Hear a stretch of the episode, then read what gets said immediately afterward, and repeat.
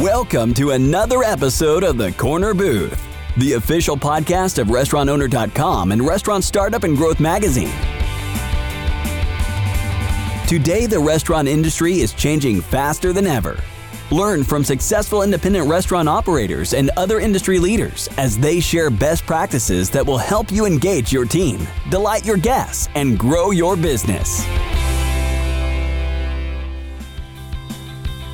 Running a restaurant involves making a lot of tough decisions, but choosing Touch Bistro's POS isn't one of them. Our sponsor, Touch Bistro, offers an all in one POS and restaurant management system that's easy to use, easy to manage, and easy to afford. Find out why thousands of restaurants trust Touch Bistro to help them simplify operations, increase sales, and deliver a great guest experience. Here are your hosts, Barry Shuster and Chris Tripoli. Well, welcome everyone to another episode of Corner Booth. I'm Chris Tripoli. And I'm Barry Shuster, editor of Restaurant Startup and Growth Magazine. And today we've got a team of professionals that we're going to interview, and we're going to hear a story about seafood restaurants, oyster business, beach bungalows. Let me introduce you to Raz Halili and his partner, Joe Cervantes. Raz, Joe, welcome to Corner Booth. Hey guys, thanks for having us. Thank you. Thank, Thank you, you for being here. Absolutely. So you guys are down by the coast. You've picked seafood as your concept, which is a natural. I love seafood, so I want to hear all about it. Chris and I always like to ask, hey, you know, what got you into the business? What, you know, was it something that you grew up in? Was it something you dreamed of? Was it something you fell in? You know, what was uh, the path to where you got today? You know, as you mentioned on the coast, and you know, seafood is natural, but we're we're down here in you know sunny San Leon, which is historically known as fishing village for, for centuries and centuries. Know, seafood that circulates all across the country gets pulled right out of the waters here in San Leon. So naturally, you know, doing a seafood restaurant makes sense using nature's bounty that we're you know able to bring in locally, feature that on the menu. Uh, it's it's important guests, it resonates, and also just you know supporting our local commercial fishermen. You know, the, all those things make sense sense to me in doing a restaurant here in San Leon on the coast. And so, where is San Leon? Uh, say, how far are you from major cities like, I don't know, Galveston, Freeport, or something?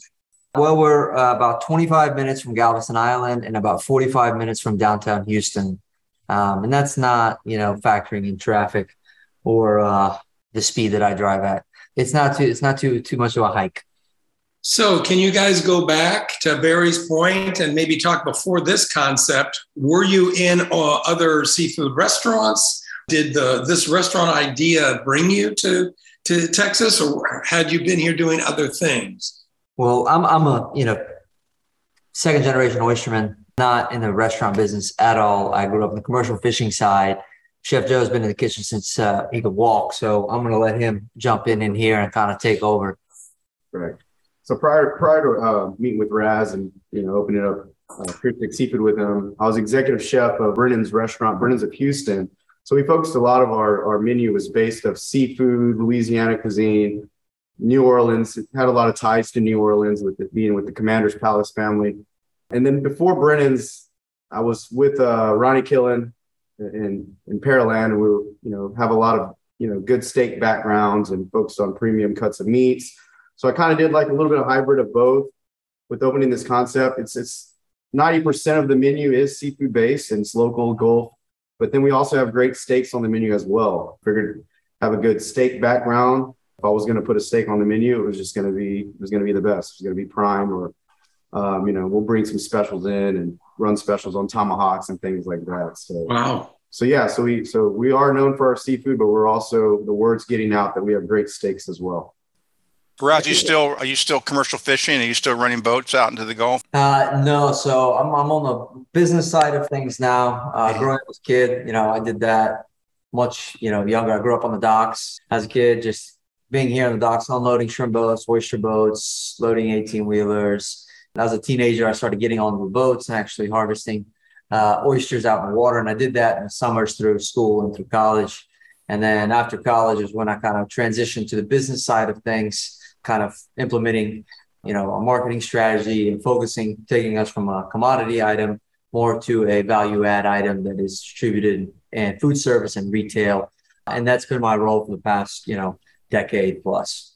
Are you buying right off the boats? I mean, a, a long time ago, I was, I was a deckhand on a commercial fishing boat, and we had a relationship with a few restaurants, and you know, we would just they'd come down, we'd load up a couple crates for them, they'd take it home. Or you have going through a broker. You know, everybody's about farm to fork. I'm kind of interested in in if there's a boat to fork, deck to fork thing going on now that of course, you know, you can't get any fresher fish than that, you know. I'm proud to say that our company, Prestige Oysters, which my parents started with Pier Six, it's as you as you're saying, directly from the boat to the restaurant. We're a fully integrated oyster company here, and we specialize in oysters from the resource in the water, the harvesting vessels, the landing docks, and processing facilities and logistics.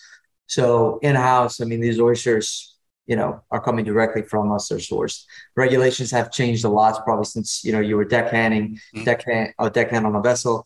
Um, you know, so being able to sell directly to a restaurant really uh, at those those different it doesn't really work like that anymore. You definitely have to go through certified docks and dealers and uh, distributors and etc. But with us having you know prestige oysters, you know, we're able to offer that to consumers, and they they you know they buy into that. They understand you know the background uh, associated with Pier Six and Prestige, and you know that the oysters they're getting the freshest oysters that they can consume. You know, bar them going out into the water and diving for them themselves. So uh, you know, people come in, you know, all the time. And they're always just like, "God, these are like the most freshest tasting oysters I've ever had." And it's that's the biggest compliment for us is when they come in and they try the seafood and they and they realize and they connect with the brand and you know understand that truly we're giving them a quality product that they can you know they feel the value in spending and, and enjoying. I saw I saw your menu and and uh, obviously there's a lot of a lot of uh, oyster um, offerings is the menu pretty seasonal, given the fact that I mean different fish are going to come in at different times of the year? Um, I just caught a, a, glimpse of your menu about a week ago um, as it stands now. Um, is it subject to change uh, very much depending on what the boat what's what's coming in on the docks? Well, with the oysters, we're you know we're a, a year-round producer. We own a private fishery. Um, which is uh, MSC certified private fishery. That's uh, a third party sustainability organization that certifies our product as sustainable. So, um, like I said, our private fishery, 12 months out of the year, we're harvesting oysters. Uh, so that is something that we're always going to have on the menu. Um, I will say that oysters, they have different, they have peaks. We're now going moving into the warmer months where oysters will begin to spawn. So you're going to see them uh, not as plump little a little bit more water content to them, water content to them, which and for example, like it that doesn't always determine whether oh it's you know you should eat it or you shouldn't eat it. I I prefer to eat them when they're you know a little watery because it's a little less to chew on. Um, you know, some people like them when they're just nice and plump and fat and it's full of meat, like in the spring. But uh, you know, a lot of people they like them. You know, you you, you get that nice you know saltwater flavor to them. Um, so Summertime, you're always going to have a, a, a skinnier oyster. Wintertime, they're going to be at their peak. Uh, beyond oysters, you know, we also do we do a little we have a little bit of shrimp as, as well here at Prestige, and uh, right now we're using local bay shrimp, so not frozen on board uh, that shrimp, which is great shrimp, but actual bay cod shrimp, which are going to eat so much sweeter, um, and it's really night and day difference when you when you taste the sweetness from a bay shrimp compared to you know uh, a frozen Gulf boat shrimp. Um, but beyond the shrimp and the oysters, you know, uh, you know, if I'll let Chef kind of take over and kind of talk about some of the specials we'll do um, with different things such as flounder um, during the fall. Um, so, Chef, you jump in? Yeah, so going back to seasonality, um, our menu does change. We tweak some things out here seasonally, not necessarily a whole a whole uh, seasonal menu, if you will. But you know, crawfish in season, we're gonna add you know a variety of crawfish dishes uh, bring in some soft shell crabs, you know, while they're in season to play around with. Uh, desserts, you know, there's some fall items, desserts, fall fruits, winter fruits, and then we're in summertime, so we're featuring watermelon and lighter uh, fruit forward um, specials and appetizers. Um, so yeah, we do tweak it out. um, but we don't change the whole menu. A lot of the seafood that we do get, you know, we can get um, red snapper, you know, year round and uh, things like that. So, so when it comes to to fish, you know, we we what we're using is can be sold year round. Yeah, yeah, the, the staple items, your red drum, Yeah. you know, your American red snapper, uh, your tuna. You know, people people want those. Those are dishes people you know they want to eat. They recognize, and then you know, thankfully, you know, we can source them year round, uh, and it's you know not frozen. This is all fresh uh, products, fresh in-house cut fish that you know chefs preparing.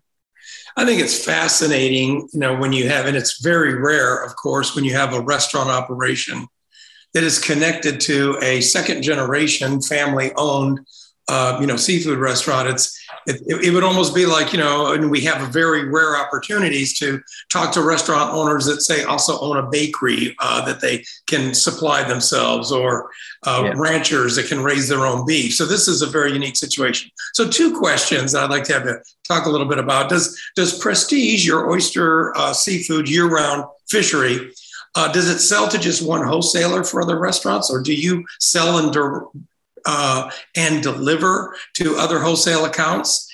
Uh, and then second, are the Pier Six customers uh, at your seafood restaurant? Is it also a market? Can they buy, say, whole fish or you know dozens of oysters to go if they like?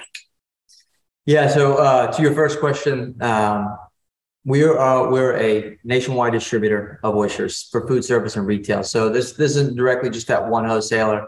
Uh, on a weekly basis, we're shipping product uh, to California, to Florida, and all in between. We have frozen products in all 50 states across the country. Uh, we're in food in the retail sector, Walmart, Whole Foods, uh, Central Market. You'll find our products, Rouse's throughout the you know throughout the Gulf Coast, Publix down in Florida. Um, so we you know we have a large footprint um, across the country, uh, and it's diversified in many different wholesalers, from independent to big broad line distribution across the country.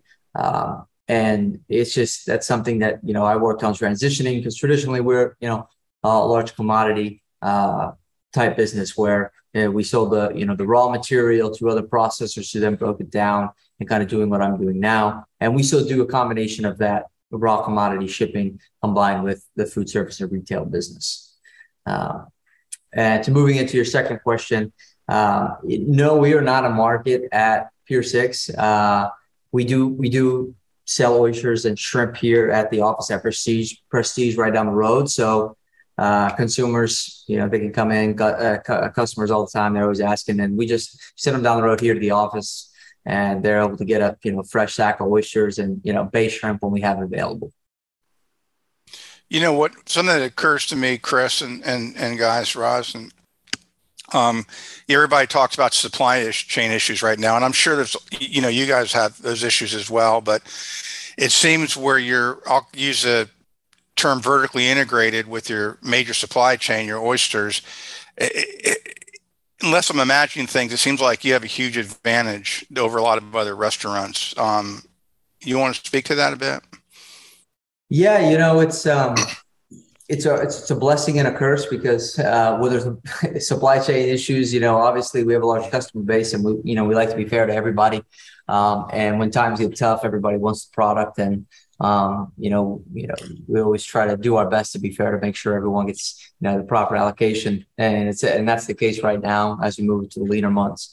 Um, but yes, we are you know we are in a better position, and obviously you know Pier Six is, is going to get cream of the crop on on the the oysters for for Chef Joe here. Otherwise, he'll be uh, he'll be at my desk, uh, and I'll be ready for a conversation. But but no, it's um like you said, we're we are fully integrated, and uh, there are very many s- supply chain issues that we've incurred um, throughout the pandemic, just like everyone from um, packaging Sure.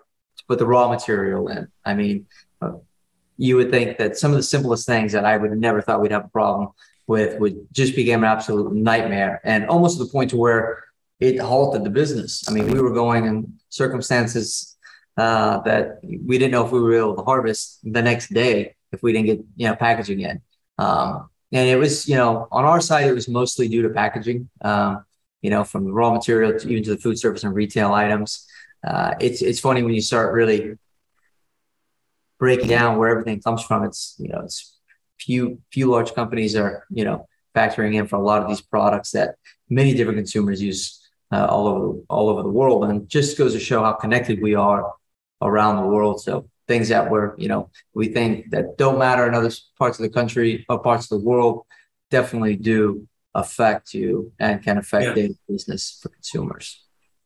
Well, you know, a moment ago, Joe, you did a real good job of outlining the impact of seasonal menuing and um, and how you can uh, keep some of your basic items all the time uh, and still work seasonally. Could you talk a little bit about the Pier Six restaurant operation on other things that you've got to manage seasonally? Here you are. You know a beach based restaurant. So is there tremendous seasonality from the consumer? Um, beach season winter season and does it create issues with regards to revenue planning? And how is staffing in a seasonal situation like this? Is it is it like i'm assuming like a ski resort where you're crazy busy for one season and then you're uh-oh having to you know uh, scale way back? Um, could you tell us a little bit about how that affects pier six yeah, I mean, luck, luckily for us, we have a good client base of, of a lot of locals, locals in the area, surrounding suburbs. Um, so it's you know, for us, it's just you know, we we, we stay busy year round. Winter time, winter time when it does get cold, we have a you know a patio that, that does a lot of our business. So we we make sure we fill a lot of heaters and and um, you know, so I mean, we're you know we're when this we're in the suburban pocket too. You know, it's not just we're it's it's funny. It's like when you get to San Leon, you feel very secluded from the right. you know. It's like where the hell am I right now? I'm out in the sticks. But then you drive ten minutes down the road and you're in a you know nice you know heavily populated suburban area. Um, so and there's very many suburban pockets. You have League City, you have Dickinson, you have Texas City, then you have Hitchcock, Mark, and Friendswood, and then yeah, Alvin and Pearland, and you also have to go further down into the island, and then you have the Houston crowd. So, um, you know, I didn't even mention you go further on Seabrook, all these small pockets of communities that, you know, we're 15, 20 minutes away from that people can drive to and get to. Uh, and it's, you know, it's, it's, it's like they're getting away when you drive down to San Leon you're on the water and then, you know, everything looks different and it's just, it's a completely different setting. So we do have a, you know, like I said, even in, you know, the off season, it's, you know, we turn that patio into a nice, you know, warm environment. And it, it really, you know, it's definitely a lot busier than it is in the summertime when it's 110 degrees outside right now. And, and since we stay busy year round, you know, our, our staffing situation doesn't really have to change much. You know, we stay fully staffed in the summertime as we do in the wintertime. And so uh, we don't have seasonal staff or anything like that. Has, has your staffing um, been going well considering everything that's going on with the labor issues other operators are dealing with? Uh, um, you know, our front of house staff, we have, we have a lot of day ones that have been with us since we opened, and they've done really well. Uh, mm-hmm. They, you know, uh, done well in the company, they've done well for themselves, and they've grown with us. Um, and to be quite frankly, we've never had issues with front of house staffing. Uh, we have a young group. Uh, it's very energetic they all kind of enjoy working together and um, you know especially right now obviously kids coming home from school you know if they hear about it everybody's you know they want to get a job there and it's, a fun environment. We you know try to create that culture um, and, and, and, keep it that way keep it light keep it fun but also keep it professional and you know chefs always educating them on things that you know they you know haven't tried or you know cuisines and different things and building that in the repertoire. So for you know for front of house we've always been solid. And back of house, you know, obviously there's you know there's ups and downs. You know, it's it's it's a industry that people change and kind of move. And uh, I think now we've kind of built a solid core group of uh, back of house staff that we've had for quite some time, and uh, it's you know they, they become molded. I, what I've seen from the outside looking, and they become molded, and everyone starts to work together as a team and um, becomes like a back of house family. And I think that's really where the consistency in the food starts really coming out is when you get that solid core group of people um, that work well together, that know, you know, they know how that person preps, you know, preps the food and how a certain person does another thing. And, you know, you know, chef's able to fine tune things a lot easier when he has that, that core group. Sure. Uh, is Pier Six lunch and dinner? And do you handle private parties? Uh, are are uh, are you um, available for also off-premise catering? We do lunch, dinner, and we also have brunch on Saturdays and Sundays till three o'clock. Uh, so the only day that we're not open is Mondays, but we're we're open six days a week, all meal periods. Uh, private dining, we don't have a private dining room just yet. We've talked about putting one into play, but we do book large parties and um, you know that we can tweak certain items and certain menus with. Um, but we don't have a private private dining space. Um, but again, it doesn't stop us from booking large parties. Yeah, we have like 30 tops all the time. Yeah. We, you know. We've had some buyouts, yeah. you know, on Mondays when we're closed. Some people, you know, want to buy the restaurant out and do some big events. We've done that on Mondays. Um, so yeah. So maybe you could kind of walk us through how many years was Pier Six in operation before you decided to also develop uh, these beach-sized bungalows, and how does all of this work together? So those kind of came in to play together. Um, you know, uh, Pier Six obviously. Uh, we actually, when my father purchased it, I, I, was I came back from a trade show, and he's like, "Hey, I, yeah, I bought the restaurant down the road." And at first, I was just like, "Oh man, that's that's uh, that's a beast." You know, it was a it was a big space, and it had been a restaurant two or three different times, and I, was a you know a lot of capital. So I was like, you know, I knew nothing about the restaurant business, and I, at that point, I never wanted to, you know, because I know how difficult they are. Um, and you know, we, we we sat on it for about two years, and we bought it in I think 2017 after Hurricane Harvey, um, and we sat on it for a few years, and you know, we we let a lot of people look at it, uh, uh, the neighboring restaurants, uh, people from in town, from in Houston, from Galveston, they came and they would tour it they just would say, look, you know, I don't see it. I don't, you know, we, we don't, we don't see, see it making it out here. And so we're like, okay. And then after a certain point, I was like, you know, let's just do this. You know, my father saw the idea, you know, we could, we could do a restaurant. So started, you know, mulling it over more. And I was like, you know, it really could be done. And I had a good, you know, idea of how I would want to do a restaurant down here. And, uh, really just started brainstorming back and forth conversation with my parents. Um, and then uh, the idea came about, you know, let's, let's do a, you know, a really elegant, elevated, but fun dining experience on the water. One that somebody, they could come off their boat and come grab some fresh seafood. They could come from in town dressed up to celebrate their birthday, or they could just be a neighbor down the road coming in for a casual lunch. Something that everyone, if it felt invite, inviting, fresh, fun, and but most importantly, had very high quality food.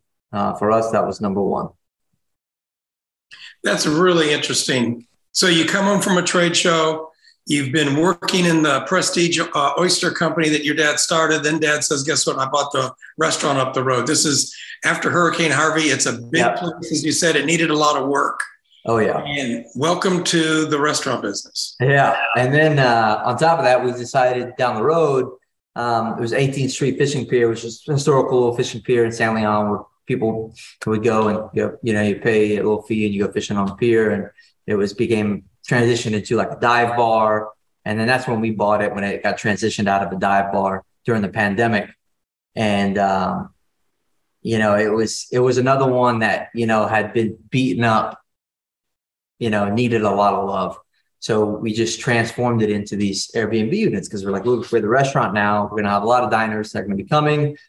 You know, they're going to be spending all day. They're going to be drinking, hanging out. They're not going to want to drive back in town or, you know, let's have an offering somewhere where they can kind of hang out. And it's not, you know, it wasn't just put some, you know, bungalows together, you know, and whatever people just going to sleep. These are, you know, right on the water. You get the same view as you do at the restaurant we also have a 200 foot fishing pier, uh, fully gated, secluded, uh, fully remodeled, furnished through Ethan Allen. So very coastal chic. You get in there and it's, you know, very, it's, you see a lot of similarities that you do in the restaurant. So um, you feel connected with the brand. Um, and we've, they, have done really well. You know, they booked up on the weekends and uh, it's just uh, another space that we were able to offer out to the customers coming down to, to visit us. And how many years has that been? Well, they, they launched pretty much right. And we, we opened in what? It was October 2020 and the bungalows were done and we started renting them out in late December, January. Um, so, I mean, it was right. It was pretty much together, you would say they opened. Great. So both the restaurants only uh, been operating a couple of years and the Airbnbs a couple of Yep. years. Yep. This is this is a really great positive sign, you know, coming out of of the pandemic, where you know, as you know, most of the stories have been established restaurants and then adjusting to the changing consumer demand and the closing down of the dining room, and then modifying the concept as business, you know, came back. Yeah. Uh, so this And I- sort of, I- this I- is I sort think of that- giving birth in the storm. Yeah, and I, I really think that was kind of helpful for us because it was opening in in the middle. It was obviously scary, but also it was just like we were at the point where everyone was like they understood, they understood the risks, they understood how restaurants are operating, where they're transitioning to. So we didn't have to. We weren't already open and operating a certain way, and then having to pivot. We were just okay. You know, this is what everyone's doing right now you know, let's start implementing these things as well as we open and then transition back out into normalcy, uh, which we're, you know, we, we're, where we're at now. having gotten into the business like like you did, um, and I'm sure Joe was helpful with his experience, but um, were you kind of a natural at this? Did your other business skills sort of come into play, and and it wasn't there wasn't anything that really threw you off, or were there was there a learning curve and things you had to to do to um, feel like you really had a handle on on hospitality business? Um, what was it? What was it? The learning curve like for you? Yeah. Um, well, Joe's Joe's obviously been a, a massive help uh, uh, in that regard, and and kind of like you know he comes from you know a national institution that you know uh, they define you know culinary experiences in, in, in so ways. So uh, to be able to have that to lean on and kind of learn from uh, is obviously it was it was a plus. Um, you know, I've I've seen the hospitality side growing up. I've had friends in the industry, so I've been able to see kind of the inner workings in a way and how it should work. And I had a general idea of how I felt hospitality should be. And uh, I, I would say that, you know, did I know what what I was doing when I when I opened the doors? Absolutely not. And I was learning every day uh, something kind of new. And uh, I think that you know, obviously knowing how to run a business, operate a business, uh, you know, you go in there, it's it's just work, and and and that's what it takes is consistency, day in day out, the small things, and you work towards a goal, knock that goal down, you just continue on and continue on, um, and you know, you learn from your mistakes and you push forward uh, and strive to do better. And I I really, you know, I think that's just that, that's you know pretty much how I uh, approach everything, and I, I wouldn't say that. I still know what I'm doing yet. I would say that uh, I'm still learning, but I definitely feel we've come a long way. I've come a long way in understanding the business. Um, uh, we brought a lot of good front of house staff in uh, to kind of help Joe uh, so he can kind of focus more on the culinary side and we can fine tune uh, the things that we do on the front of front of house side. So uh, I don't think it's ever an, an ending process. We're always going to want to work to be better and kind of learn from from our mistakes. So um, it's a end of the day, it's just consistency and hard work. So your, your father saw opportunity, um, you saw opportunity, you've grown and expanded the business, um, maybe organically because things would present themselves, and, and but nevertheless, you've been able to grow this enterprise. Um, it, do you still have a growth mindset? Are you looking for the next thing? Are you looking at the way to replicate what you're doing, or do you just kind of go with what you have and then say, okay, well, when the next thing presents itself, we'll we'll take a look at it. What's the what's the growth mindset for you at this point? Well, well, with Prestige, you know, we've been growing and tremendously uh, over the past 20 years, not just the 10, 10 years plus, you know, when I came on the business side of things, but, you know, my parents started this business from nothing. My dad's an immigrant to this country. Uh, he'd never been on a boat in his life, didn't know what an oyster was, uh, made his way from know projects Chicago down to uh, Louisiana, deckhand on an oyster boat.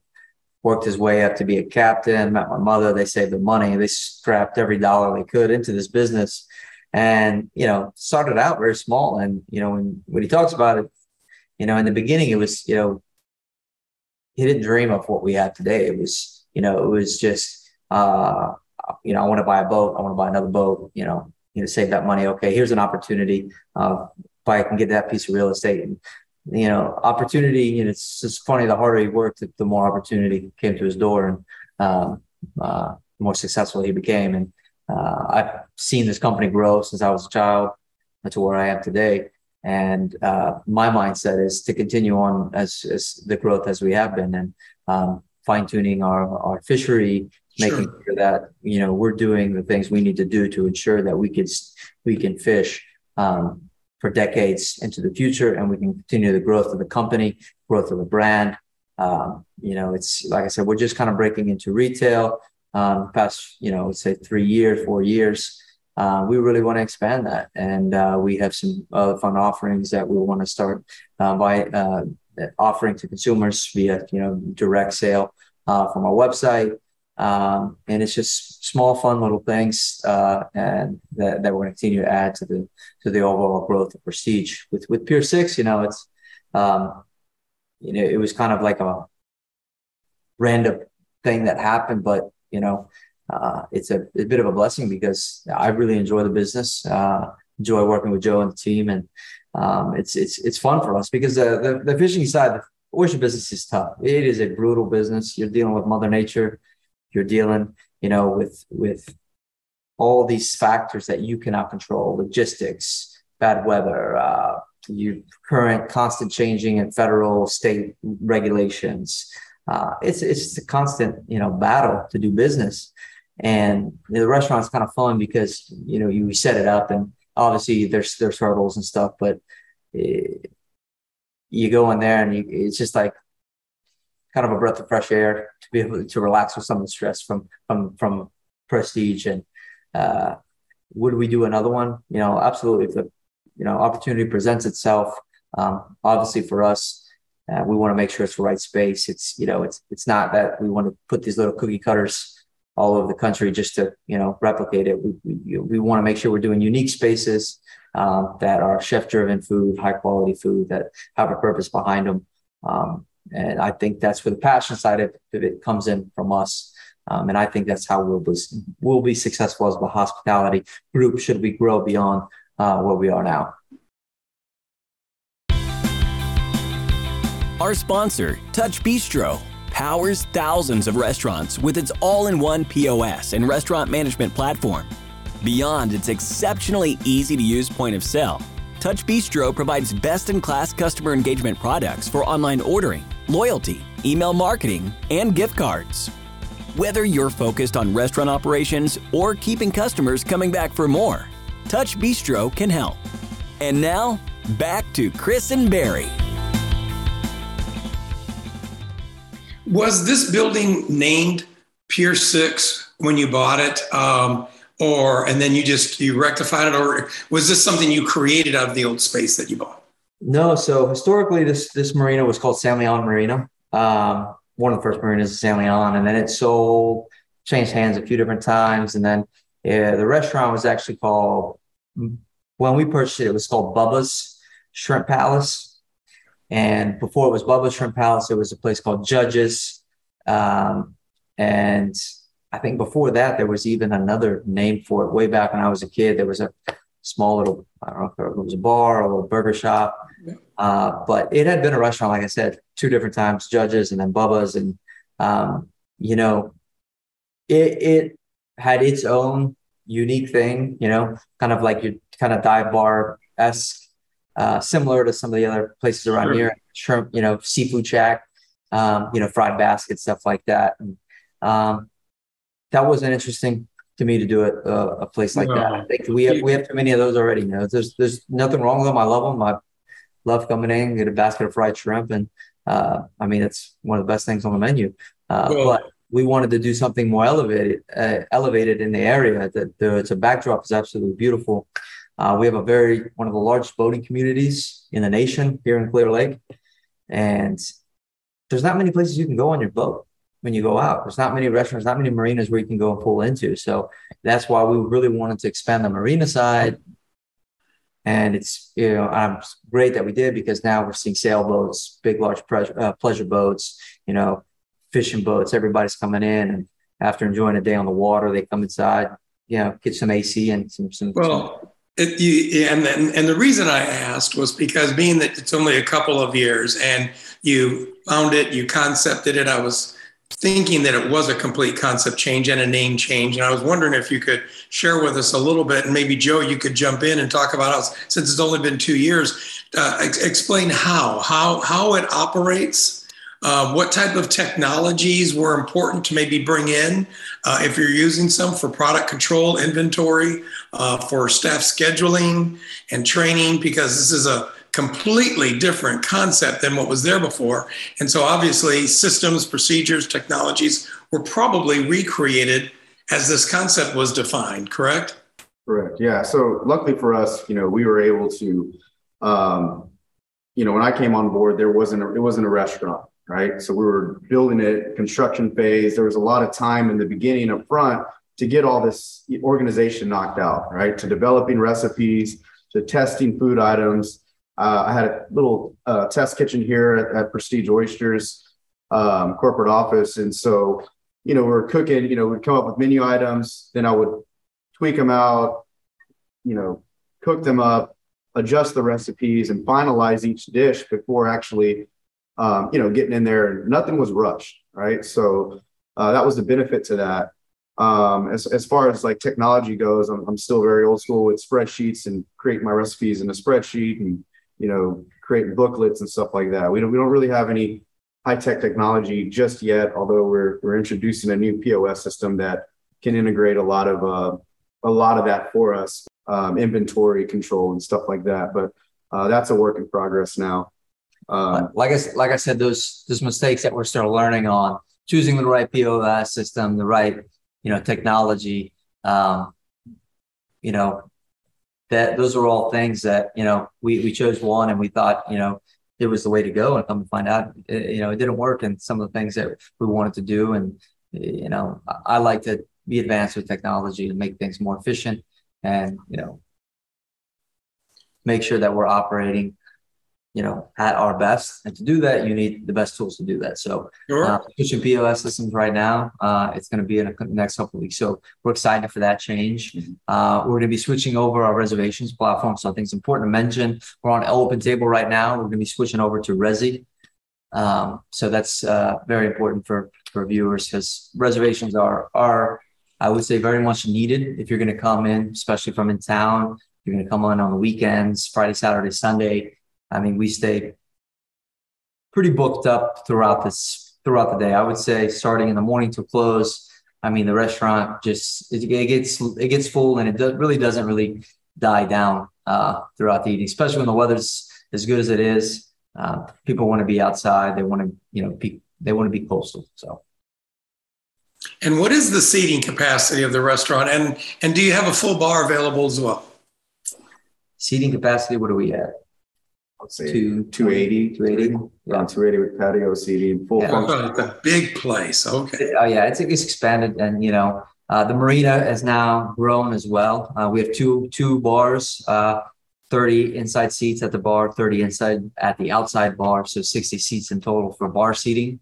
Then we also have the, uh, you know, the, the, swing chairs, which are the, these nice rotanga type little uh, kind of rocking chairs that people kind of hang out and they're drinking at, and there's I think there's six of those. Mm-hmm. So um, lounge seating, lounge loungers. seating, yeah, a lot of lounge seating throughout the space in the patio. Um, and then we have the fire pit sections in the front, facing that are right on the water. Um, so many different offerings. You could come in and you could have a nice meal inside, transfer to the outside bar, transfer down to the fire pits, walk around the marina. I mean, it's a, it's a space that you, you, you could easily spend you know, three, four hours at and not feel like, you know, you not not get bored. You know, Chris, um, it, it, if I'm hearing you guys uh, correctly, Raz and Joe, you're able to bounce, you're able to offer a special occasion experience and also kind of a lively, fun beach vibe under the same roof, and it all kind of works. That doesn't seem that easy, but you make it sound like it. it it's it's very it's very seamless in your restaurant. Um, it, it, you say elevated. I, I, think there's some parts of it where you could do a special date night or a special event. On the other part of it, come with a bunch of friends and have a really great, you know, kind of a beach vibe experience with drinks and, and oysters. Um, it, is, it all kind of works under the same roof that way? Yeah, you know, when, when designing a space, you know, obviously, you know, uh, that was the conversation I had with designers. I was like, look, I, you know, I want this space to feel that you could come here to celebrate your birthday and be dressed up, and you could also come here casually off the boat and feel comfortable in the setting as well. I didn't want it to feel stiff, but at the same time, I didn't want it to feel too casual. Um, so you get both those offerings, and you know, we have nights where it's super quiet. You come in there, you know, Wednesday, Tuesday through through Thursday in the evening time. It's nice. It gets you nice ambient music. It's more settled down. And then on Friday nights, you know, the music's a little bit more elevated. Saturday nights, we're bringing in a DJ on the patio and then inside in the winter. And the music's a little louder. The environment's a little funner. Uh, and that's, you know, I, I think that's where, you know, we're able to kind of pivot and transition where it's, you know, you can come there during the day, like you said, with your buddies and kill some beers and knock back some moistures. And then, you know, you can come later on in the evening and be all dressed up with your wives and um, enjoy the music and have, you know, kind of, you know, more elevated fun party atmosphere. And that's just a wonderful uniqueness. I mean, we, we say this a lot, and uh, independent restaurant operators are always looking for what their point of difference is. Um, you know, and sometimes it is in a menu, and sometimes it is in a style of service. What we have here is there's a combination of elements working really well. You know, you've said it a couple of times now. You've got local people that can come in and feel more like this is their everyday place. Right. It's casual enough where people can get right off the boat, sit outside, and have beer and oysters. And yet, with the menu that was described so well by Joe, you've got elevated seafood dishes and a New Orleans style influence, and you've got bone in ribeye steaks. So, this could be this is a destination nighttime dinner for people to drive to. So, to be able to do that all under one roof is um, is unique, and it sounds like you're doing a really good job of it. Well, thank you. Appreciate that. Um, Let's shift to marketing now because yeah. you know, you're, you're, new.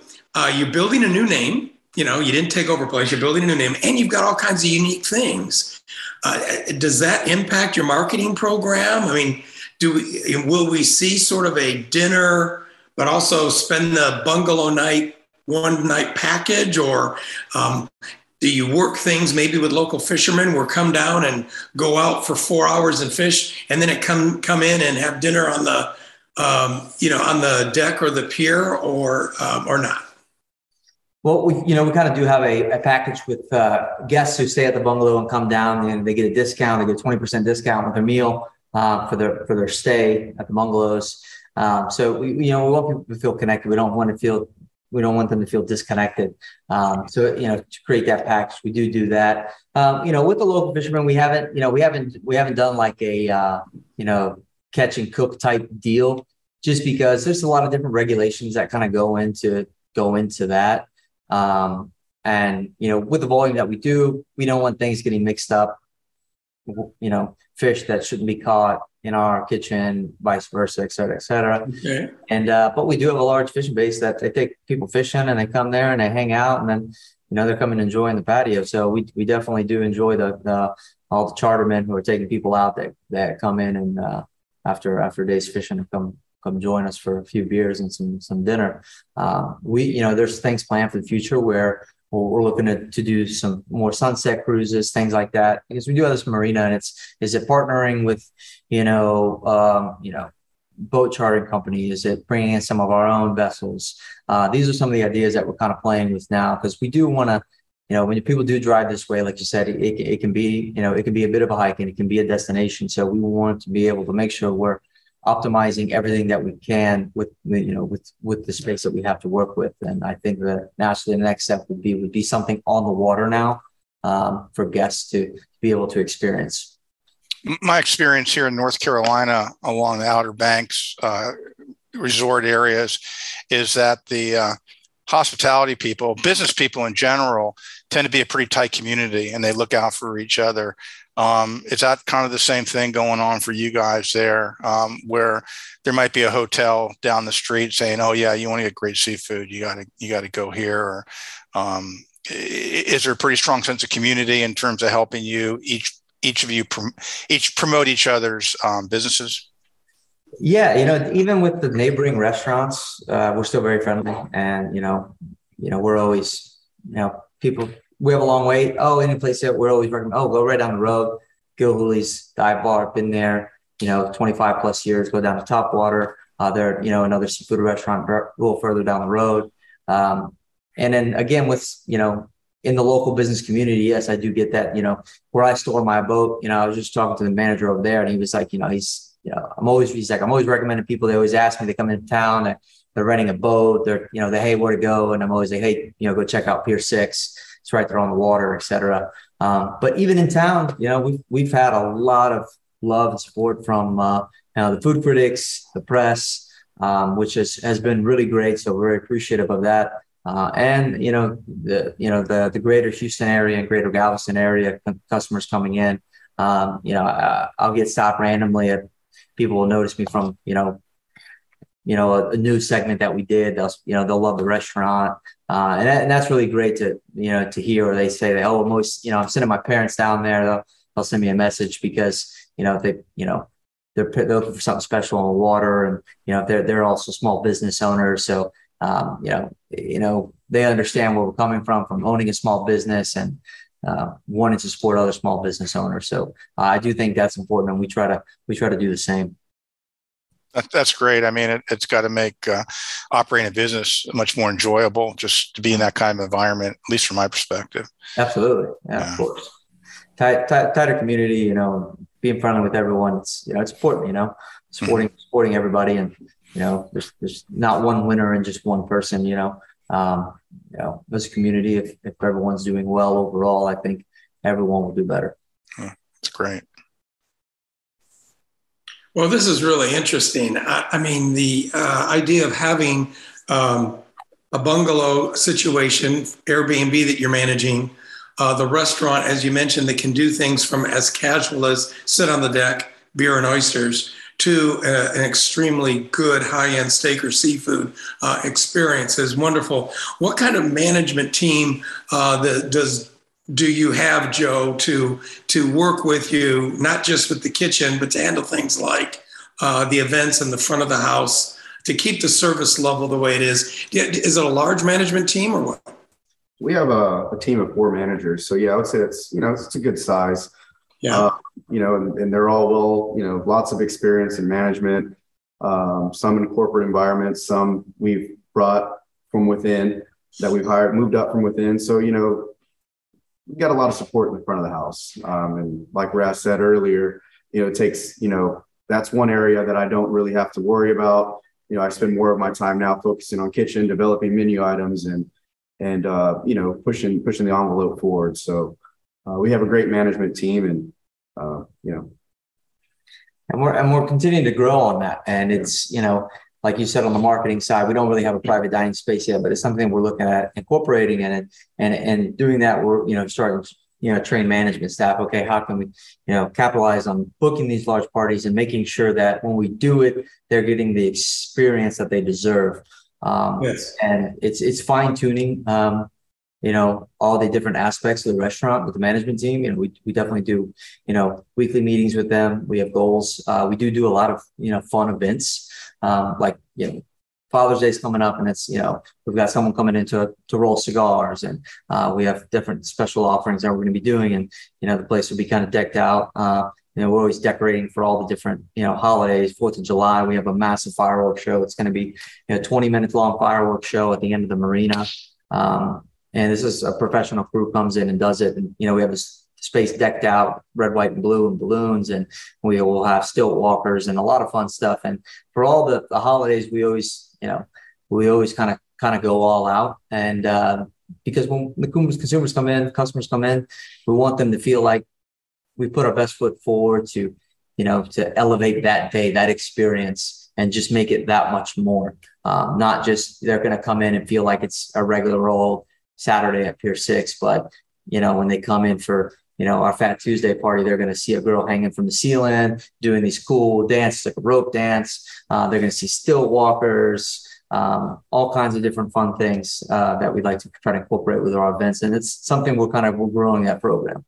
Chris and I, having done a bunch of these uh, through the pandemic and after the pandemic, um, is just really refreshing to talk to somebody who's really wants to elevate the on-premises dining experience and we didn't have to talk about third-party delivery or takeout once today yeah. um, I, you know I, I, have to ask of course um, uh, very hesitantly because what you have there is such an amazing on-premises uh, concept does that come into play at all or it, uh, my guess is it just really that's not what you're all about and it's not what you really need but um, but uh, but you know your business.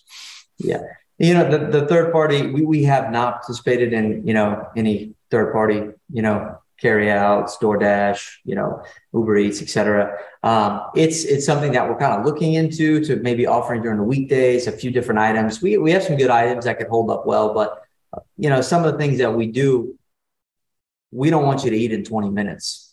We want you to eat it in a few minutes and taste right. it how it should taste. Um, so if we do do it, it's going to be very limited to certain dishes um, because you know we're in San Leon and you, there's a few different places to eat. And if you live in the area and you you know maybe you don't want to go to the restaurant but you want a burger or you're at work or this or that, maybe it's something that we could offer. Uh, and it just it has to be executed right, in our opinion.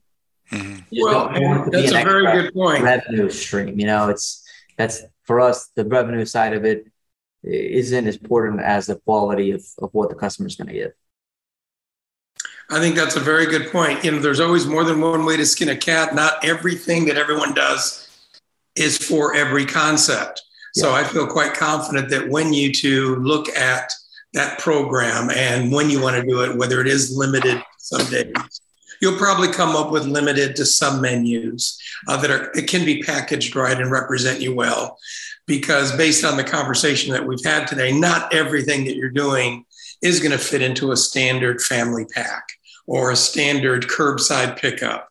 Uh, but certainly, some of the more casual things you're doing might do. And you might have a lot of fun actually trying to target slower days and make Tuesday your whatever family something day. And, and you might find that some of your grilled items or casual fried po' boy items and whatnot can be wrapped and uh, travel well if people really do want to do online ordering and curbside pickup. So yeah, I feel confident that if if you're going to look at it in the future, you're probably going to thread that needle properly. Yeah, it, it, you know there'll be a few hiccups here and there, but trial and error, like everything, and uh, you know we can make it work. You know we definitely will, and uh, like I said, it just it just you know it has to feel right to the brand as well. Um, mm-hmm. uh, we don't we don't do things just because we think it's you know going to be a moneymaker. Um, you know we you know, we want it to be done right.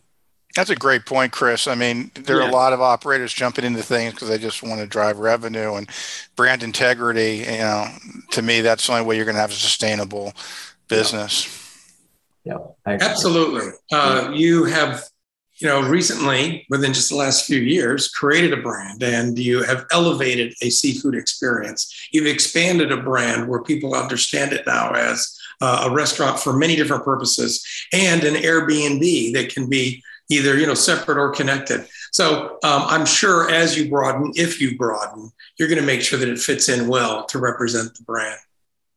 Thank you. This has been a joy. Uh, Barry and I love doing this, and we could listen to you guys tell us some stories about uh, you know what you're doing on and on. But we do have to kind of wrap up now. But I think the listeners got kind of a unique storyline from the uh, second generation seafood situation to the wholesaling and then the restaurant. And not just the restaurant but the unique way that you fit in to this beach community to make all these different levels work. Um, I, I, I really really respect what you've been doing in such a short period of time. Good for you. Thank you. Thank you. Appreciate and Joe that. Raz really enjoyed it and and uh, very impressed with with your story and love to come down there and and check check out your concept and uh, it just sounds uh, particularly for me it just sounds really inviting so uh, congratulations on that and And thank you. Best of luck going forward. Uh, I have no doubt you're going to continue to be successful. Well, everybody do that. Check out Pier Six, Pier Six, San Leon, Texas. We everyone's got to check it out. Yeah. Well, thank you guys. We really appreciate the time and the you know giving us the opportunity to kind of tell our story and you know get you know further grow our brand to your to your listeners and kind of just like you said break down the inner workings of our our day to day. So uh, hope everyone enjoys uh, the conversation. It's been our pleasure. Thank you. Continued success. And for all your listeners, we hope that we catch up real soon on another corner booth. Thanks. Thank you, guys. We'd like to thank Touch Bistro for sponsoring this episode. Touch Bistro provides an all in one POS and restaurant management platform for venues of all sizes, from food trucks to fine dining. Go to touchbistro.com to find out how Touch Bistro can solve your restaurant technology challenges today. Thank you for joining us on the Corner Booth. We'll be back next Tuesday with more inspiration, insights, and industry best practices to help you engage your team, delight your guests, and grow your business.